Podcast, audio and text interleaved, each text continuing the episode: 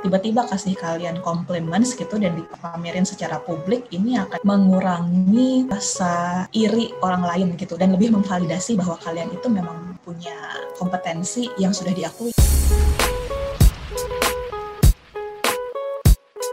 Selamat datang di Dialog in Dialog tempat kita membahas tren terbaru komunikasi dan public relations. Ngobrol bareng Koms Expert serta industry leaders. Dialog in Dialog adalah podcast dari Dialog Communications. Artikelnya ditulis sama Leslie K. John dari Harvard Business Review, judulnya adalah Service Self Promotion. Artikelnya menarik ya karena lengkap dipaparkan step by step kita untuk bisa melakukan personal branding, baik itu untuk keperluan profesional ataupun ya untuk keperluan personal aja gitu supaya orang mengetahui kita lebih baik. Tapi ini kurasa kalau untuk kita di sebagai pelaku di PR agency yang sering bertemu dengan banyak klien dengan kebutuhan personal branding para leadersnya ini juga bisa jadi tambahan informasi lah untuk kita share ke ke mereka. Selain juga bisa diterapkan untuk diri kita sendiri sih. Anyway, kadang kalau kita ngelihat LinkedIn gitu ya, ini akan banyak pakai LinkedIn contohnya. Di profesional setup seperti LinkedIn itu kita menemukan orang-orang memaparkan apa yang jadi pencapaian mereka selama periode waktu tertentu gitu. Sudah menang award ini, dapat award itu, diliput di sini, diliput di situ segala macam.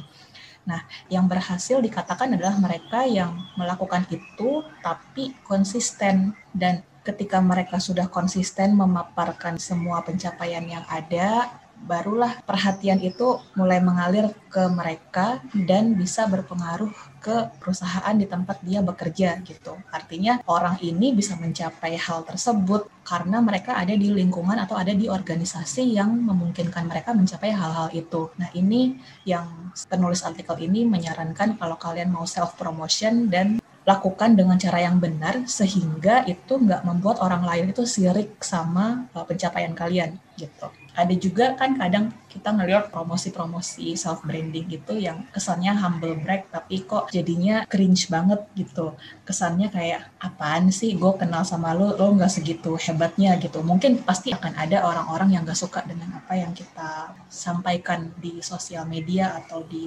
professional setup semacam LinkedIn. Cuman untuk kebutuhan yang lebih besar gitu untuk kita narik klien untuk kita narik perhatian jurnalis mungkin bahkan investor gitu ya ini mau nggak mau tetap diperlukan melakukan humble break dengan cara yang benar gitu. Nah, jadi caranya kayak gimana? Ada lima step yang disampaikan di artikel ini. Pertama adalah share when asked. Berbaginya tuh ketika ditanyain aja pada kalau kalau yang step pertama ini mungkin bukan di ranah sosial media ya, tapi di ranah ketika kita melakukan networking dengan orang-orang kita lagi ketemu kondisi yang tatap muka atau direct interaction gitu di networking parties misalkan akan lebih mudah kita bicara pencapaian kita kalau ditanya dulu sama orang lain gitu. Nah, cara memancing orang untuk nanya kita udah ngapain aja dalam hidup ini, kira-kira gitu di artikel ini adalah dengan nanya dulu ke mereka updates-nya. Eh, kalian lagi sibuk apa, ngerjain apa, lalu deep in masuk lebih dalam ke satu topik pembicaraan yang menurut kalian kayaknya saya punya andil nih, saya juga pernah ngerjain hal yang serupa gitu. Jadi nanyain dulu ke orang lain, baru kita sharing apa yang sudah kita punya gitu. Dengan demikian orang orang silawan bicara gitu atau sekelompok orang yang ada di circle itu, mereka nggak ngerasa kalian itu mencuri spotlight ibaratnya. Kalian justru menambahkan menurut pengalaman kalian sendiri, meskipun kalian tahu pengalaman kalian, pencapaian kalian tuh lebih baik daripada mereka, tapi dulu orang untuk mau ngomongin hal yang sama. Itu step satu. Kemudian step yang kedua, find a promoter find a promoter ini kalau di artikel itu contohnya adalah ketika ada atlet atau ada artis itu mereka pakai jasa pihak ketiga atau promoter gitu untuk menyampaikan pencapaian mereka gitu. Aku tiba-tiba langsung kebayang sama Trinity Optima sih ketika ngeliat step ketiga ini mereka sebagai bisa dibilang production house ya atau bahkan promotornya juga untuk artis-artis mereka gitu. Kayak yang terbaru kan ada albumnya Lesti sama Ungu. Ungu kita tahu udah vakum sekian lama lalu dikombinasikan sama si Lesti yang lagi naik daun tapi pedangdut gitu yang mana marketnya itu niche.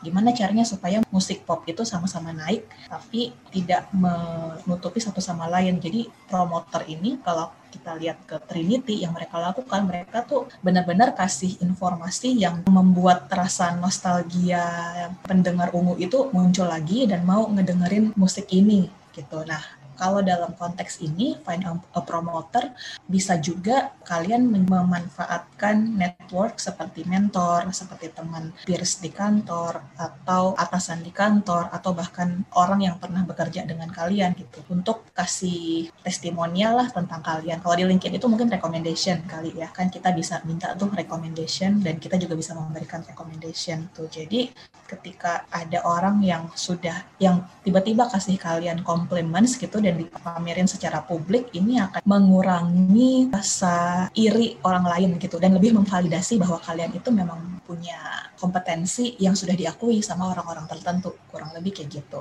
Terus yang disampaikan juga ketika ada promoter seperti ini, kalau misalkan orang tuh memuji kalian gitu ya, memuji pencapaian segala macam, itu simply dijawab terima kasih aja sudah cukup sebetulnya justru jangan di downplay lagi. Istilahnya jangan di, dibilang apa ya kata padanan downplay itu kayak misalkan selamat ya sudah promote nih ke sini ke sini atau sudah dapat klien yang ini kita justru ngebalasnya sebagai terima kasih atau hal-hal positif lainnya gitu. Jangan justru dijawab dengan wah iya ini mah biasa aja ini nggak ada apa-apanya gitu. Itu akan berpengaruh buruk ke orang yang ngasih pujian bahkan ke project-project yang udah kalian dapetin. Siapa tahu nanti ada klien yang ngebaca oh berarti proyek kami nggak ada apa-apanya nih di mata kalian gitu. Ini yang berbahaya gitu.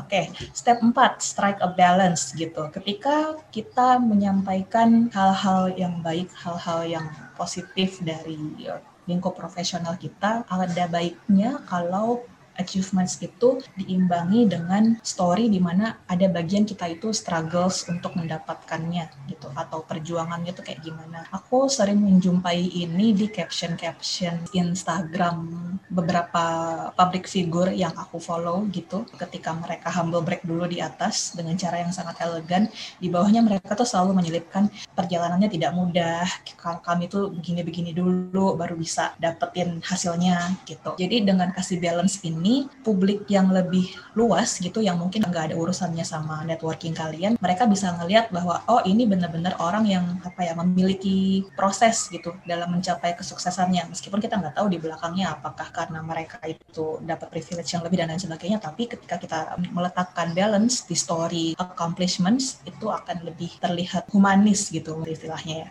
Terus yang terakhir, celebrate the right way. Nggak apa-apa untuk nyombong ibaratnya karena selama itu benar selama itu well deserved gitu selama itu layak untuk didapatkan nggak apa-apa untuk menunjukkan kalian sudah berhasil kalian udah kalian udah sukses dapetin ini itu ini itu selama lagi-lagi ngelakuinnya dengan cara yang tidak berlebihan gitu. Kalian acknowledge siapa saja pihak yang terlibat dalam kesuksesan kalian berterima kasih kemudian mungkin minta maaf kalau ada hal-hal yang dirasa merugikan orang lain dalam proses kalian bisa berhasil gitu. Ini secara tidak langsung akan meminimalisir lagi-lagi rasa rasa iri atau karena kan kita tahu apa yang kita lakukan mungkin ada orang yang nggak suka ada orang yang gak serak gitu. Dan kita tidak bisa menyenangkan semua orang. Sehingga dengan kita kasih tahu accomplishment kita secara humble tuh bisa mengurangi resiko-resiko tadi sih